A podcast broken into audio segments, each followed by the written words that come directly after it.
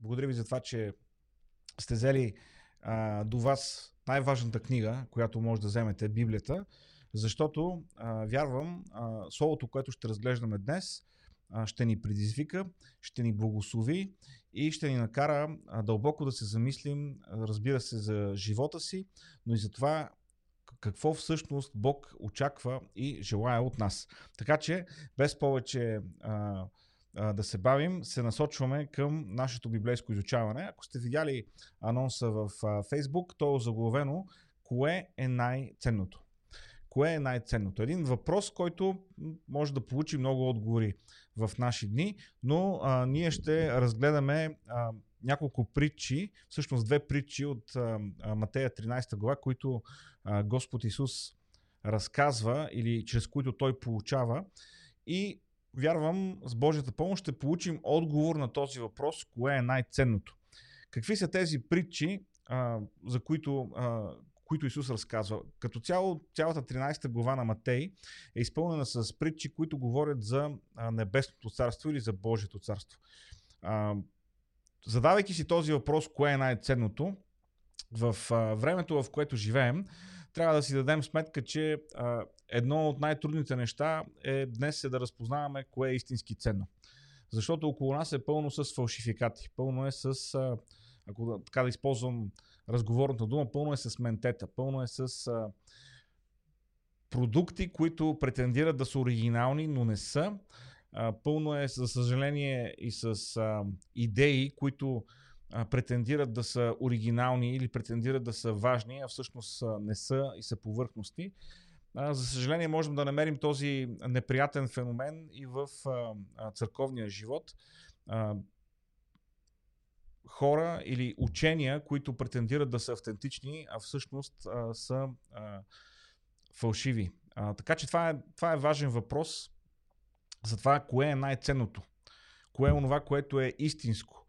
И в този смисъл ще започна с една интересна история, която се разказва за а, древните а, майстори на нефрит. Нефрита е един а, ценен минерал, който се обработва и се използва за изработката на раз, различни скъпоценни предмети, а, украшения а, и други подобни. И така едно момче е искало да се учи да работи върху нефрит и затова а, помолило един майстор а, да, а, да го обучава, а, то да бъде чирак при него. Майсторът се съгласил, но го предупредил, че а, изучаването ще бъде дълго, а, бавно и ще му отнеме много усилие. Момчето с радост се съгласило. И така, когато дошъл на първия ден, майсторът му казал да седне, той седнал срещу него, казал му сега не, не гледай какво слагам в ръката ти, гледай ме в очите и докато, му, а, докато се гледали в очите, майсторът сложил в ръката на това момче един камък. Казал, затвори си сега ръката. Момчето затворил своята ръка и майсторът започнал да разисква с него. И говорил за философия, за а, изкуство, а, говорил за политика, засегнали всякакви теми. В, в края на деня майсторът казал сега, без да, гледаш, без да гледаш в ръката си, дай ми това, което беше, а, което ти дадох сутринта. И така това момче е дало а, камъка на майстора. На следващия ден то дошло и а, цялата тази процедура се е повторила. Това нещо продължило седмици наред. Седмици наред, всеки ден, това момче е сядало срещу своя учител и той поставил в ръката му камък, не винаги с една и съща форма, но а, всеки ден, вместо да го учи на това как да се обработва нефрита, всеки ден този учител обяснявал на своя ученик различни идеи, свързани с най-различни теми. Философия, изкуство, любов, политика и въобще всичко възможно, музика, всичко възможно, за което може да се сетиме. Минали няколко седмици, това момче е било вече на, на ръба да, да се оплаче, защото реално то не било обучавано за това, за което се било записало на този курс. То не било обучавано да работи върху нефрита. Обаче от а, уважение към майстора, който бил с а, така голяма репутация и с а, известно име а, в тези времена, то решило да не се оплаква. И в един от следващите дни, когато седнали да разискват отново, майсторът му казал, отвори сега ръката си и поставил в ръката му един камък. И в този момент момчето казало, това не е нефрит. Това не е нефрит. И майсторът казал, ха, точно така. Това не е нефрит. Докато разисквали различни теми от а, живота на, на човечеството, от културата, от политиката, от а, философията, майсторът, науча, майсторът обучавал своя ученик на нещо много важно. Да може да усеща камъка, да може да усеща материята, да може да усеща материала върху който ще работи. И повторението, въпреки че всеки ден той поставил различен нефритен камък в ръката на своя ученик, повторението на допира до този материал обучило ученика да разпознава как изглежда не на поглед този камък, а какво е усещането, за да може да разпознава този истински камък тогава, когато трябва да го обработва. Разказвам ви тази история, защото днес има толкова много неща, които приличат на нефрит, ако мога да използвам камъка от тази история като а, пример. Има толкова много неща, които приличат на истински, но не са. Има толкова неща, които претендират да са ценни, но всъщност не са. Затова е толкова важно ние да можем да разпознаваме кое е истински ценно. Защото естествено е животът ни да бъде фокусиран върху това, което смятаме, че е най-ценно. Точно поради тази причина ще разгледаме и тези две притчи днес, а, които а, споделям с вас от а, Матей 13 глава, а, от там 44 до 46 стихове. Исус говори и казва, Небесното царство прилича още на скрито в нива съкровище. Човек като го намира, го скрива. Изпълнен с радост от него, той отива, продава всичко, което има и купува тази нива. Небесното царство прилича още на търговец, който търси хубави бисери. И като намери скъпоценен бисер, той отива, продава всичко, което има и го купува. Матея, 13 глава, 44 до 46 стихове. Небесното царство или Божието царство е оприличено тук на нещо, което е скъпоценно.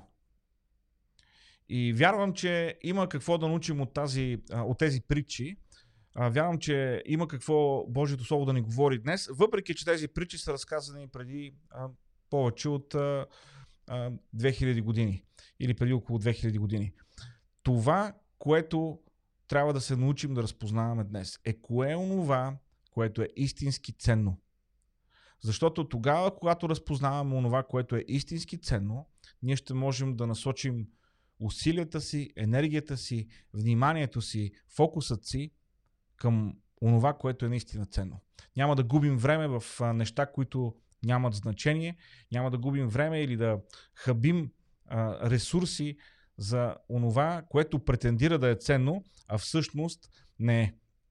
Божието царство, за което а, Исус говори в Матея 13 глава, е различно от управлението по времето на Исус.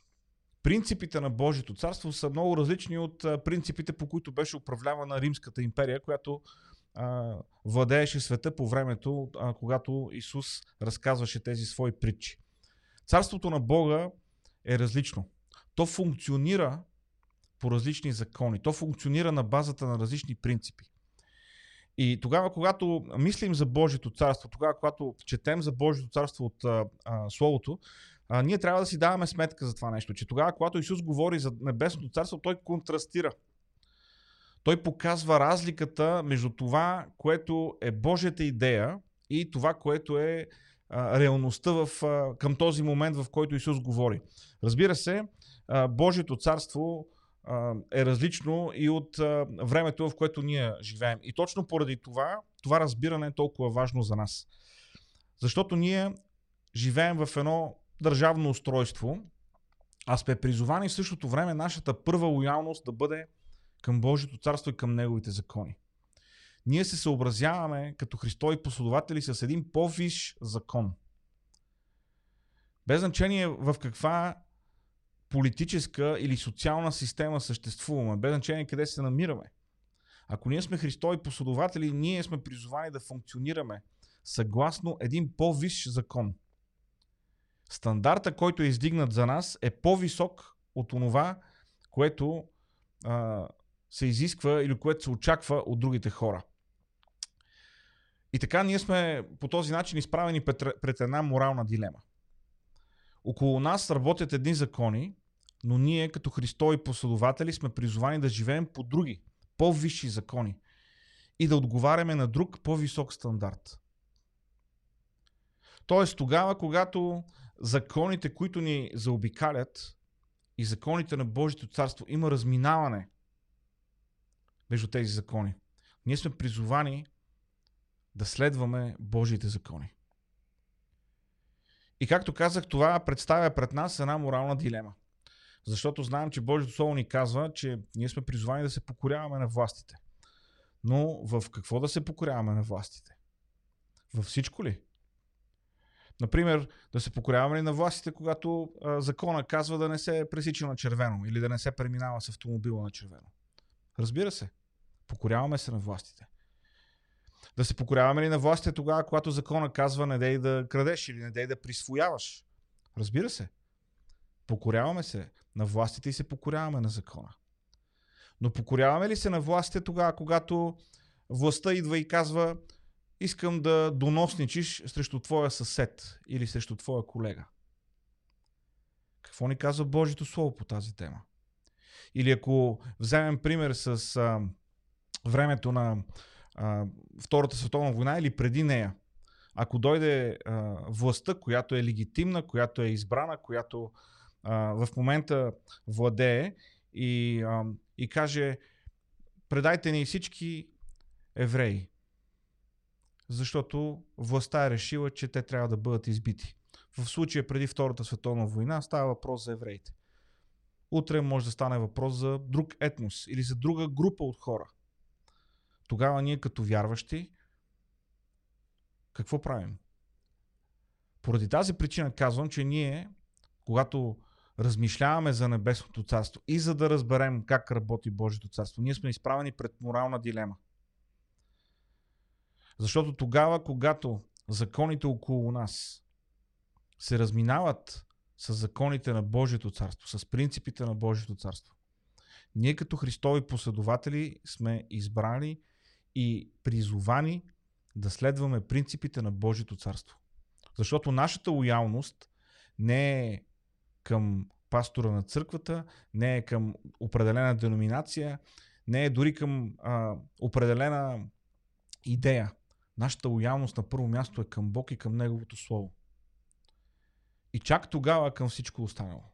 И разбира се, ние обичаме а, родината си и се молим България да а, преуспява, но в същото време ние помним, че нашата а, истинска родина не е, на, не е на земята. Ние имаме дом на небето. И нашият поглед не стига само до благоуспяването на нашата страна тук, нашият поглед стига много по-далеч. Нашият поглед стига до онова бъдеще, в което ние ще бъдем в присъствието на нашия Господ Исус Христос. Затова, мислейки за Божието царство, ние трябва да си даваме сметка, че Христовия последовател е поставен пред една морална дилема. Тогава, когато мисли и тогава, когато иска да живее според принципите на Божието царство. И слава Богу, през, а, преди и по време на Втората световна война е имало вярващи, а, е имало хора, които са били Христови последователи и те са избрали да отстояват онова, което е правилно. Въпреки дори в някои случаи безкрайно високата цена, която се е налагало да платят заради това, че са избирали да бъдат верни на божествените принципи и на това, което Божието Слово казва. Но, приятели, това означава да бъдем Христови последователи. Означава да живеем според законите на едно друго царство. На едно по-възвишено царство. На едно царство, което а, е много по-различно от а, онова, което ни заобикаля около нас. И така, говорейки за заровеното богатство в първата притча или пък за а, скъпоценния бисер, който беше заровен в нивата.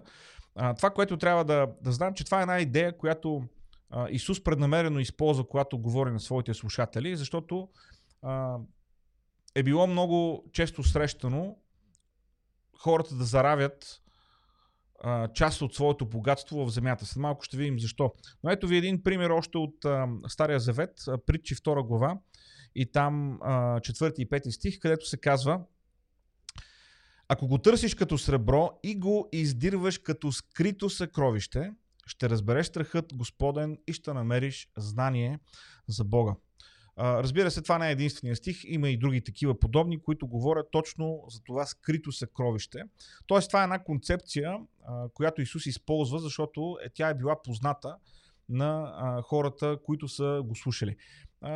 Както днес, примерно, ако говорим за лесно, за някакъв вид лесно богатство, което може да бъде а, намерено, да речем нещо от рода на тотото, примерно да удариш шестица от тотото или нещо такова. По същия начин намирането на такова скрито богатство е било популярна и желана, а, желана концепция в а, слушателите на Исус. Така че когато той говори за за скрито съкровище и за бисера, който е в земята, неговите слушатели знаят какво е това. Това не е нещо ново за тях. И така, Първото нещо, което трябва да видим в а, тези притчи, които прочетохме, е, че нивата е светът. Което идва да ни каже, че нашата, нашето поле на действие е този свят. Това е Матея 13 глава 44 стих. Споменахме, в древността хората са криели съкровищата си в а, гърнета в земята. А, можем да имаме оплаквания към банковата система в момента, но банковата система по това време или не е съществувала, или на местата, където е съществувала, е била далеч по-несигурна от наши дни. И затова много често това, което хората са правили, те са взимали а, част от своето богатство и са го заравили в земята в гърне. А, защо някой би направил такова нещо? Няколко причини. На първо място, това, това се е случвало, понеже времената са били много несигурни. Възможно е да дойдат разбойници, възможно е да дойдат кръци. Ако това, което имаш е лесно достъпно, то ще бъде отнето. Друга причина, управлението по, в древността не е било нито основано чак толкова много на права, а, нито е било основано на а, личната собственост и на свободите на а, поданиците на империята или на царството, в което някой се е намирал. И съответно е било много възможно а, някой по-заможен или пък управник или човек на държавна служба да дойде и да пожелае а, нечия собственост. И тогава, когато хората са съзравили част от своето а, имане в земята, те са имали възможност, дори тогава, когато са прогонени от своята собственост, да вземат нещо със себе си, нещо, което е по-лесно преносимо и дори да са принудени да се преместят, те да могат да а, започнат своя живот наново на друго място. Тоест, това е била а, един вид гаранция а, за, а, така, за бели пари за черни дни, както се казва на български, а, възможност на хората да а, си гарантират а, така ни по-добри времена, ако дойдат, ако дойдат трудности в живота им. Такива са били законите, че ако някой а, намери в чужда земя гърне, което е заровено вътре с някакво съкровище, то по закон е принадлежало винаги на този, който е собственик на земята. И съответно, а, за това в тези две притчи а, намираме а, и този елемент, който е свързан с а, купуването купуването на нивата, купуването на, на, на тази земя, за да може вече този, който е собственик на земята, законно да а, предяви претенции спрямо собствеността на намереното съкровище. Всичко това, за да ни каже, че арената на нашето служение, на усилията ни, на работата ни е този свят. Ние сме призовани да служим в този свят. Ние сме призовани а, да работим в този свят. И всъщност, когато по-късно учениците на Исус го моля той да им обясни притчите, виждаме това обяснение, което той дава. Нивата е светът. Нивата е светът. И ние сме в поставени в тази нива. Ние сме в света, за да можем да служим на хората в този свят. А, нашето място не е по манастири или в някакви такива комуни да живееме нали, като а, ранните християни, през първи век всичко да ни е общо, нали, ня, по някакъв такъв начин, в, като в кибуци, нали, както днес има в а, държавата Израел. Не. Нашата, нашето място не е в изолация, не е в а, някакъв такъв християнски сепаратизъм. Ние сме призвани да бъдем в света, защото нашето място е в света, нашето служение е в света, нашата работа е в света. Затова действието в тези две притчи се развива в нивата. Защото нашето действие трябва да се развива в нивата. Ние сме призовани да служим в нивата. Между другото, само да ви кажа, ако имате земя и се разровите и намерите някое съкровище, трябва да знаете, че според българското законодателство това съкровище не ви принадлежи. То принадлежи на държавата. Тоест, даже в някои отношения в древността а, имало някои закони, които са били по-справедливи от а, тези закони, които съществуват днес. Поради каква логика нещо, което се намира в а, твоята земя, принадлежи на държавата, не мога да си обясня. Сигурно има някаква логика, но ми се струва, че не е так, чак толкова правилна. Но а, това е просто да, да знаете, ако се разровите и намерите нещо, да не, да не вземете да си го взимате, защото трябва да го дадете на държавата. Това, так, такива са законите в България. И така, светът, нивата е светът. Нашето място е в света. Обаче, това, което е важно, е ние да разпознаваме това, което е ценно. И в тази история а, виждаме а, текст, който да ни говори точно за това. В, тази, в тези две притчи има два типа хора. Единия, който усърдно търси и намира. Имаше търговец, който търсеше скъпоценни бисери и като намери един такъв, отиде, купи нивата, в която го беше намерил и така бисера беше негов. Вторият човек намира, или всъщност първия в първата притча, намира съкровището случайно. С други думи, духовните неща стигат до нас по различен начин. Някой път има хора, които търсят Бога, търсят а, вечния живот усърдно и така го намират. Има други, които а, на пръв поглед, без много усилия или не след такова усърдно търсене, стигат до среща с истината. Важно е в тази история, че и двамата различни човеци разпознават онова, което е ценно. Ето това е което трябва да хванем в тази история. Трябва да разпознаваме това, което е ценно. Духовните неща стигат до нас по различни начини. Но разпознаем ли, че нещо е ценно, трябва да действаме. В първия случай той намери скритото съкровище, отиде, продаде всичко, което имаше и купи тая нива. Във втория случай той търсеше скъпоценни бисери, намери този скъпоценен бисер в тази нива, отиде, продаде всичко, което имаше и купи тази нива. Тоест, намериш ли нещо ценно, трябва да действаш. Това е което виждаме в тази история. Ценното в очите на хората обаче не е задължително ценно в Божите очи.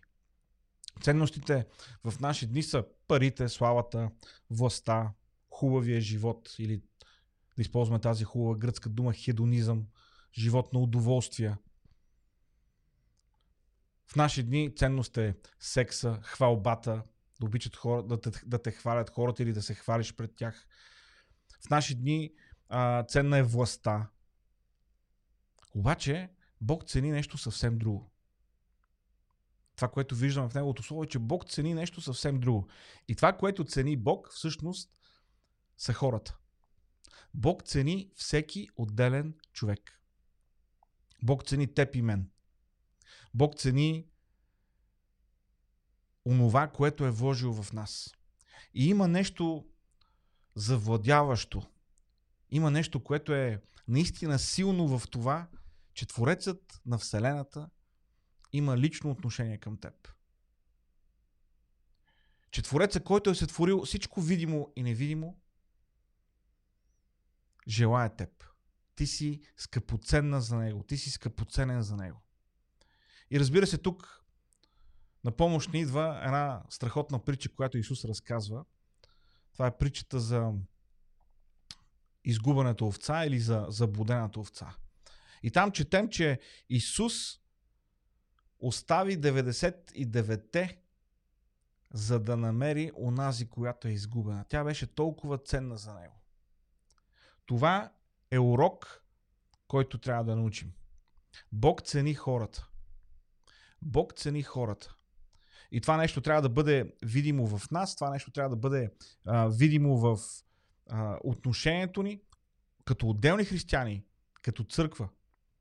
Бог цени хората. Неговото сърце е при онези, които не го познават. И нашето отношение, нашият фокус трябва да бъде там. Бог цени хората.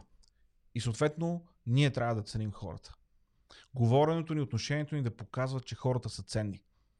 Сега, много важно е в, в, този момент, на това място, да кажа, че това, когато говорим за това, че хората са ценни, е важно да показваме по правилния начин, че хората са ценни. Важно е не просто да, не просто да говорим за това, че хората са ценни, не просто да, как да кажа, да единствено така в сферата на приказките да, да бъде ценността на хората, но всъщност да показваме чрез делата си и чрез отношението си, че хората са ценни.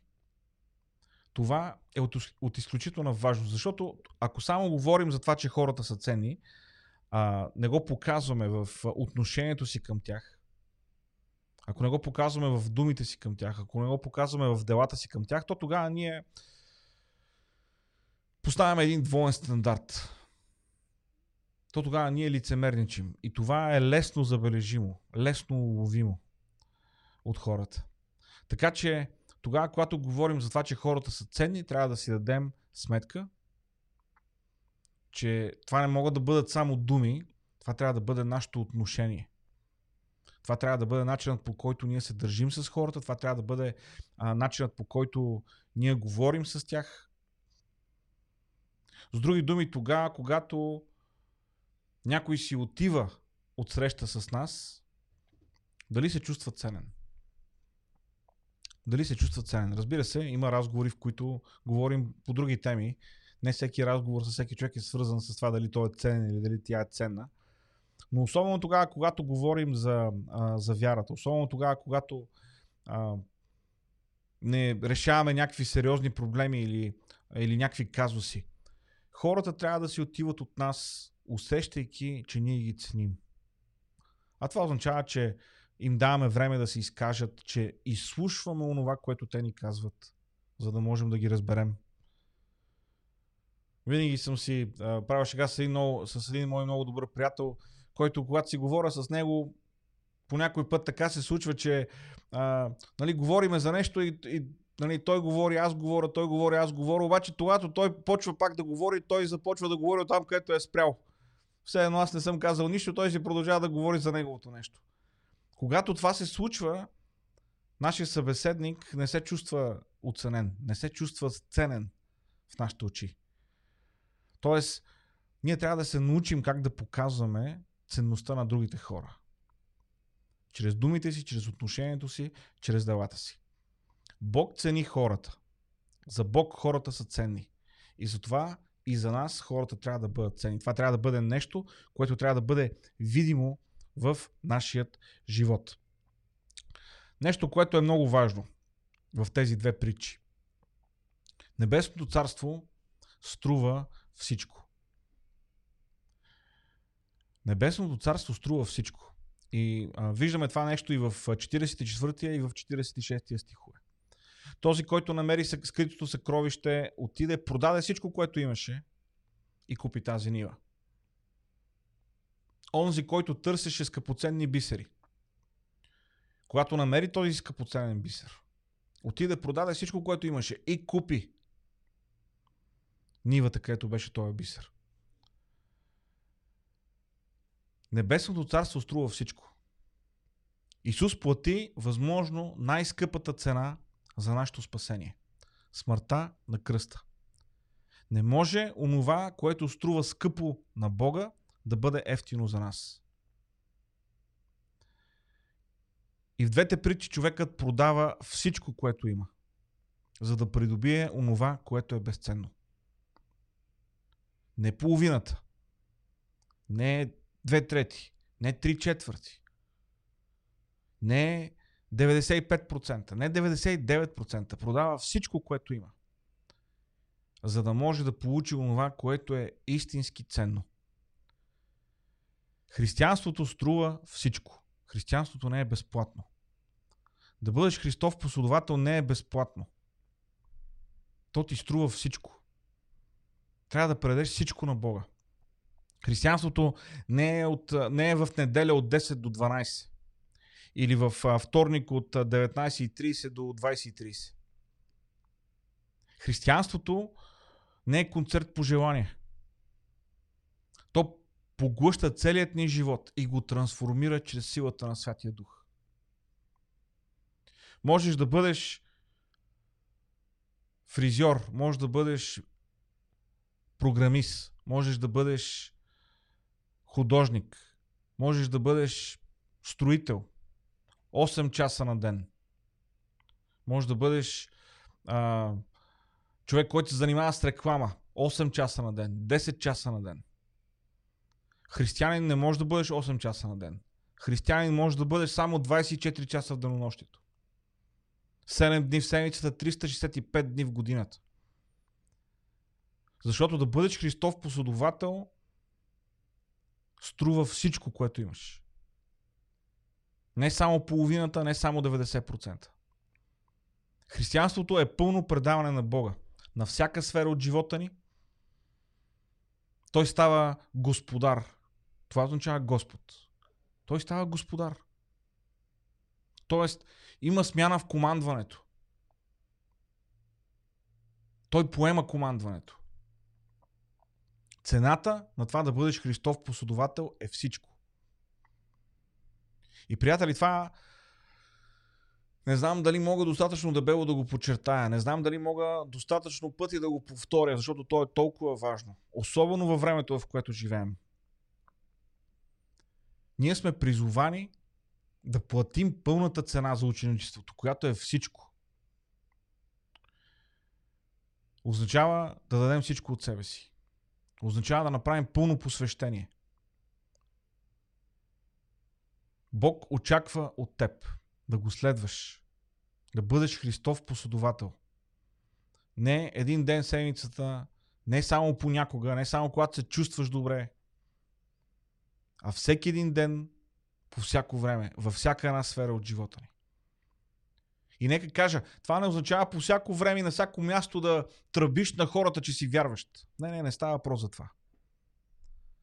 Става въпрос на всяко време и, и на всяко място да плащаш или да си готов да платиш цената да бъдеш Христов последовател. Защото, приятели, да бъдеш Христов последовател има цена. Има цена. И тази цена е всичко. Всичко. За няко, по някой път трябва да се откажеш от репутацията си. По някой път трябва да си готов да приемеш укор, подигравки, за това, че си Христов последовател. Приеми го. Защото това е част от цената. Това е част от пътя, по който вървиш. Исус понесе много укори. Много повече от тебе. Не можеш да понесеш повече укори от Исус, не можеш да понесеш повече бой от Исус, не можеш да платиш цена по-висока от Исус. Така че, каквото и да дойде срещу тебе, бъди готов да платиш цената. Това е ученичеството. И тогава, когато гледаме на тези притчи от Евангелието на Матей 13 глава 44 до 46 стихове, няма как да пропуснем този ключов момент. Те намериха онова, което беше скъпоценно и продадоха всичко, което имаха. Защото да имаш онова, което е най-скъпоценно, да имаш онова, което е истинско, да имаш онова, което е от Бога, то струва всичко. И си давам сметка, че това е различно Евангелие. Различно, в смисъл различно от това, което много често се проповядва. Как а, само го изповяда и ти ще го имаш. Просто Бог иска да, да излива постоянно благословение в тебе. Чувстваш ли се зле, помоли се, Бог веднага ще те изведе от а, вся, всякакви такива негативни чувства. захаросано християнство.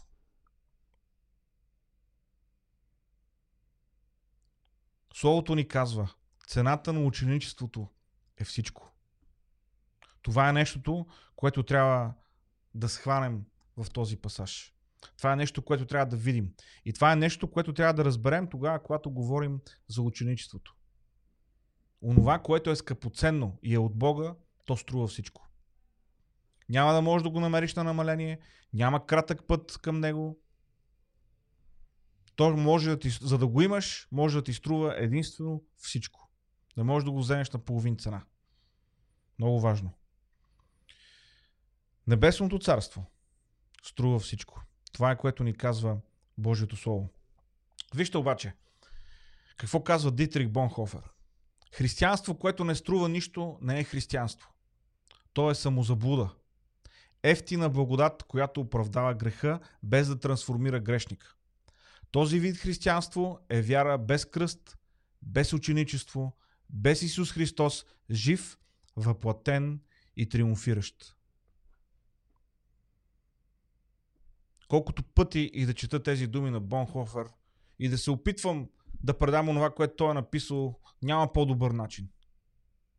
Толкова добре, формулирано и подкрепено от неговия живот. Човек, който е дал живота си за това, което е правилно.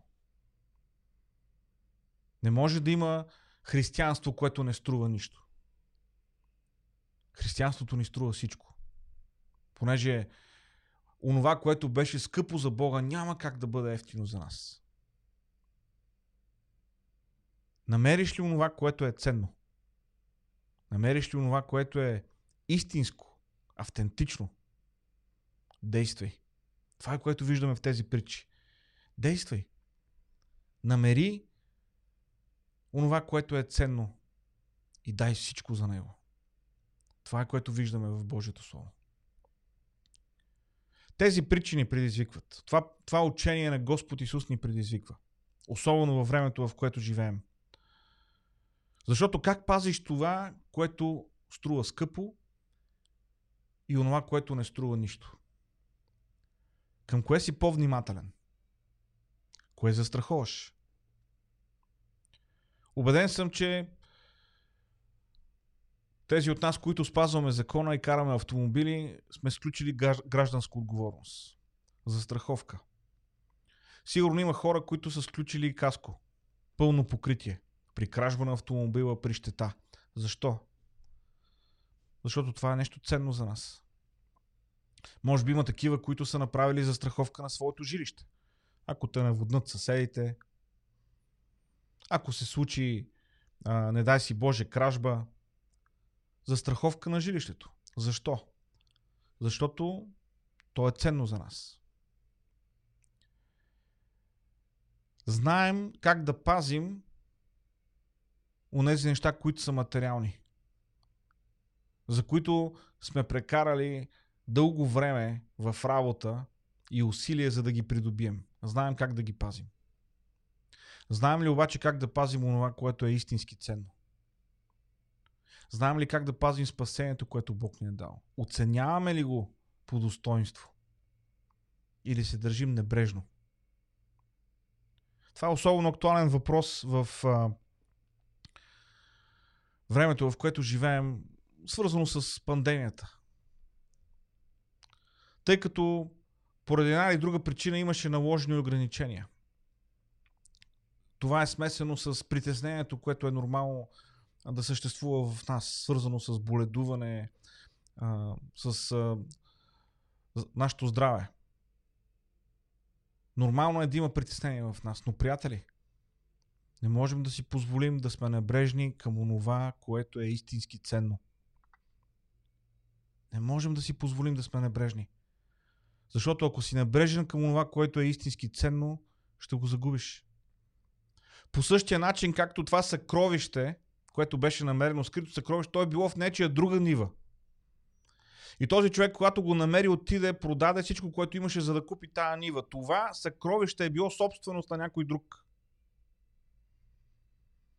Той или не го е знаел, или е забравил, че го има. Това се случва. Някой ще каже, как ще забравиш, че имаш съкровище? От време на време се появяват такива новини за хора, които са натрупали биткоини преди години, имат портфел електронен с биткоини, който един биткоин в момента струва 50 000 долара, обаче не могат да се сетят каква е паролата за, своя, за техния портфел. И по този начин те нямат достъп до това богатство, което са натрупали. Ето как е възможно да имаш нещо, а да си небрежен към него. Вярвам, че това слово ни насърчава да не бъдем небрежни към онова, което е истински ценно. Да пазим онова, което е истински ценно. Затова е толкова важно да бъдем в Божието Слово. Затова ние в Църква Приятели постоянно говорим и, и пускаме това съобщение с, за прочита а, на Библията. Повярвайте ми, не е от любов към съобщенията. Ние пускаме това съобщение за прочита на Библията, защото четенето на Библията е супер важно. Това е нещо ценно. Постоянно си казваме кога се събираме и кога можем да бъдем заедно, защото общението на светиите е нещо важно, нещо ценно. И ако ние сме небрежни към тези неща, които са ценни, ние ще ги загубим. Ние можем да пазим и пазим онези материални неща, които са ценни. Но пазим ли онова, което е истински ценно? Вярвам, че Божието Слово днес ни предизвиква с тези въпроси. Днес, повече от всякога, е важно да знаем какво е истински ценно. За да инвестираме времето и силите си мъдро и на правилното място. Важно е да разпознаваме това, което е истински ценно. И аз разбирам. Моето очакване и Божието очакване не е, понеже казваме, ами Божието Слово е ценно и общението с вярващите е ценно и поради тази причина в деня ми ще имам само две неща, които правя. Половината ден ще чета Библията, другата половина ще бъда с християни. Не, не, не казвам това нещо. Не казвам това. Всички ние отиваме на работа, имаме отговорност, имаме семейства. Това е ясно. Божието Слово ни казва, че ако има такива, които не се грижат за своите близки, те са по-лоши даже от езичниците, от невярващите. Ние имаме отговорности. И това, че трябва да разпознаваме това, което е ценно, не означава, че ние трябва да абдикираме от нашите отговорности в никакъв случай. Но, приятели, не можем да си позволим да бъдем затрупани от нещата в този свят и да пренебрегнем онова, което е истински ценно. Аз вярвам, че днес Божието Слово ни предизвиква ние да преосмислим графика си, ние да преосмислим живота си, така че да поставим ударение на това, което е истински важно, на това, което е истински ценно в живота ни. И тогава, когато направим това нещо, то ще окаже влияние върху всяка сфера от живота ни. Това е което Божието Слово ни казва. В това послание, в, извинявам се, в, в тези притчи, които Исус разказва, има важен урок, който ние трябва да научим. И то е свързан с разпознаването на това, което е ценно, придобиването му и опазването му. Разпознавай онова, което е ценно. И когато го разпознаеш, действай. Онова, което е ценно, онова, което е истински ценно, онова, което е ценно и е от небето, ти струва всичко. Всичко. Въобще не става въпрос, ама мога ли да съм християнин и да. Мога ли да съм християнин и да пуша? Мога ли да съм християнин да ходя на дискотека? Мога ли да съм християнин да пия бира? Мога ли да съм... Не става въпрос за може ли, не може ли. Става въпрос за това доколко ти си предаден на Бога. Защото християнството не е списък от неща, които можеш да правиш и неща, които не можеш да правиш. Това е религия. Християнството не е това. Християнството е живо взаимоотношение с Бога. И тогава, когато ти разпознаваш това, което е истински ценно, всичко останало се нарежда. Всичко останало си идва на мястото. Не е лесно. Цената е висока. Цената е най-високата. Всичко. Но това е Божият начин. Това е Божията воля. Затова, приятели, вярвам, че Словото днес ни предизвиква. Ние да имаме отговор на този въпрос. Кое е най-ценното? И този отговор да не бъде само отговор на приказки, отговор на думи. Отговор на така на, на духовни фрази. Това да бъде отговор, който е видим в живота ни. Отговор, който е видим в отношението ни. Отговор, който е видим дори за хората, които не ни познават. Кое е най-ценното? Моля се, Бог да ни помогне да, да разпознаваме онова, което е ценно. Моля се, Бог да ни помогне да разпознаваме онова, което е най-ценно. И когато го разпознаем, да действаме. И да платим цената. Най-високата цена. Всичко.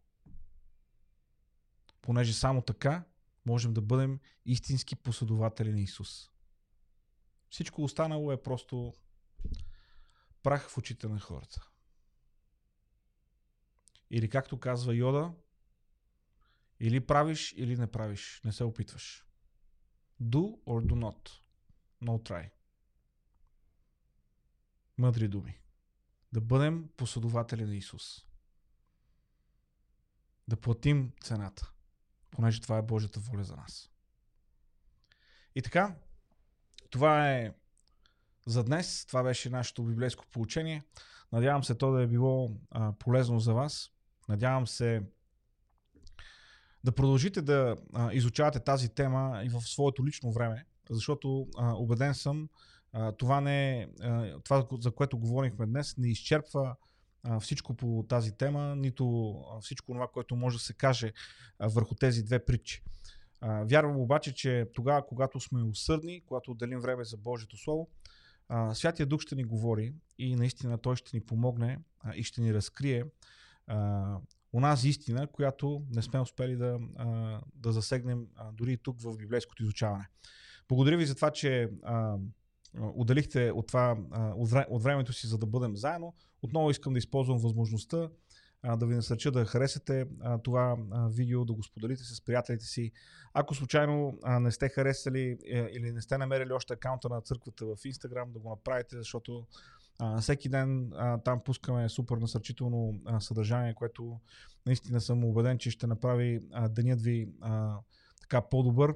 Така че намерете ни в Instagram, намерете ни в, в YouTube, а, въобще на всяко място, където църквата има акаунти, а, имаме вече а, подкаст на църквата, който може да намерите в а, Spotify, в Apple Podcast, в Google Podcast, въобще във всички по-големи подкаст платформи а, където може да чуете библейските получения, както и а, проповедите а, от неделите. Убеден съм, че тогава, когато отделяме време за това, което е добро, когато инвестираме, когато сме постоянни, а, това постоянство дава резултат в живота ни и с търпение то ще принесе плод. Благодаря ви за времето, което отделихте отново. Пожелавам ви една приятна вечер и а, се надявам а, да се видим с някой от вас в неделя, когато сме заедно на богослужението. Тези от вас, които не можете, разбира се, добре дошли сте да ни гледате онлайн, а, за да можем заедно да вървим по пътя, който Бог има за нас. Приятна вечер и Бог да ви благослови.